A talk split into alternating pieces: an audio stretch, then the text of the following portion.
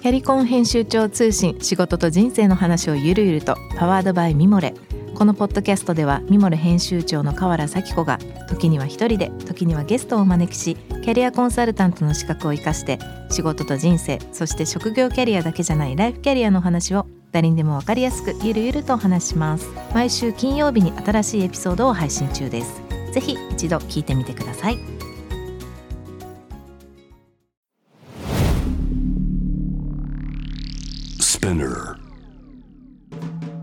ナビゲーター中道大輔です。Vision to the Future with Forbes Japan。このポッドキャストは物事、人の魅力を引き出すことで日本のカルチャーの価値を再定義し、世界と共有するコミュニティプログラムです。ショートコンテンツ Vision to the Future Story と題して毎週水曜日、金曜日に Forbes Japan よりピックアップしたニュースをお届けしております。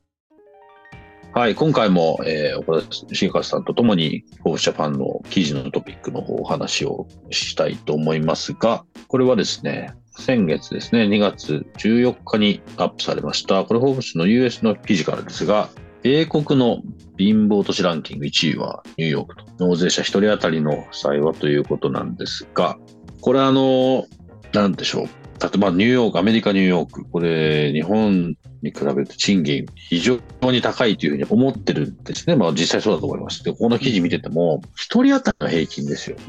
あ、これあれだ、負債ですね。一人当たりまあでも1270万ということであれですが、まあ借金といえば借金なんですけど、ただまあちょっとこれいろんな考え方があるので一概なんとも言えないと思いますけども、ただ、給料に対してもそうですし、負債自体がこれ実はニューヨーク一人当たり5万6900ドルということで、まあ、ただその給料に対して、まあ、使えなきゃいけない、使える金額はそんな変わらない。というか、全体的に高いからこういうふうなことになってるんだと思いますけど、まあ、前回の、まあ、デフレとインフレ的な話もそうですけど、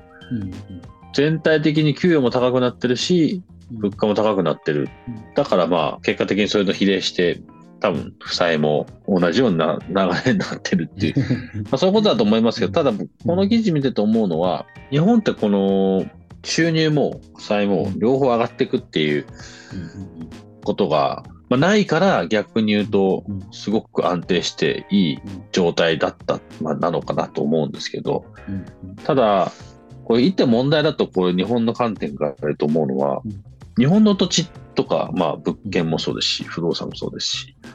まあ、海外の人どんどんお金入れられるような状況なので、これ危険だと思うんですよね。今、うちの実は家もそうなんですけど、あの、海外の方が購入されていて、で、ニセコ北海道のリゾートも日本じゃないみたいな状況だった。り、だからその、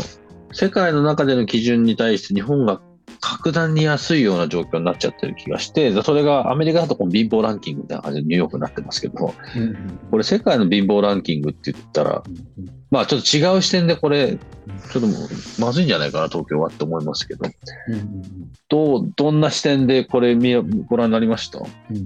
そうですね、まあ、あの実際に、まあ、アメリカ自体が、まあ、今その、ハイパーインフレ の形なので、あのまあ、それに変動して、まあ、実際にもう本当にそのインフレの影響なのかなって思うんですけど、まあ、今、すごくその、まあ、ドルが強い状況で、あの私もまあ日本に帰った時に、まあ、本当にあの家とか不動産とか見たら、めちゃくちゃ安いなっていうふうに思うんそうですよね。はい、でなんかそうした時になんかあのーすごく思うのはこれはなんか日本は一つあの過渡期かなっていうところがあってあのーうん日本っていうのは大きな変化はない国なんですけど世界では一番安定してる国だと思うんですよ。あのうん日本もその負債とね あの日本のバランスシートを見た時に実際にまあ日本の国民から日本政府が借金してるのでそれをチャレンジしたらプラマイゼロにはなると思うんですね。そういう国って逆に日本しかなくて、で、世界にもバンバンやっぱりお金を貸してるんですよ、日本って。だから、あのそういう意味で見たら日本の国自体のその金融ってすごく多分世界の中でも安定してる部分だとは思うんですけど、ね。はい、ただそれにこう甘んじていって世界はどんどん変化していってるのであの、世界とのそのデフレとインフレのその格差、まあ、金利も含めてですけどそこに国としてまあついていけてないというかなのでうん。結果、まあ、土地をたくさんまあ外国人が買いやすい状況にはなったりとかっていうのはすごくまあ感じる面はあると思うんですよね。でもこれじゃあ一方でこう、まあ、私たち生活してる私たちにやっぱりどう影響していくのかっていうとやっぱりこう日本も変化がない国である中で今すごくこのコロナ禍からあとずっと続いて変化がどんどんどんどん今進んでるのであのこういう世界が動きになってるっていうのはやっぱり変化として敏感に気づいていくというかそれをこう自ら情報として取っていかないとやはり日本の国としてもどんどんガラパゴス状態になっていってしまうのであの、うん、そこはよく情報を本当に仕入れていかないと取り残されちゃうんじゃないかなっていうのは非常に思いますよねここで。うん、同感ですね。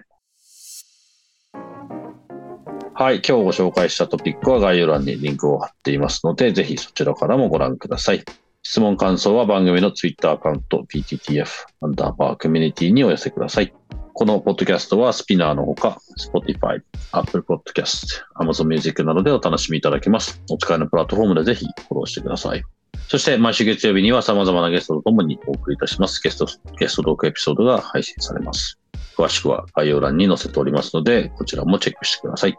Vision to the Future Stories。ここまでのお相手は中道大輔でした。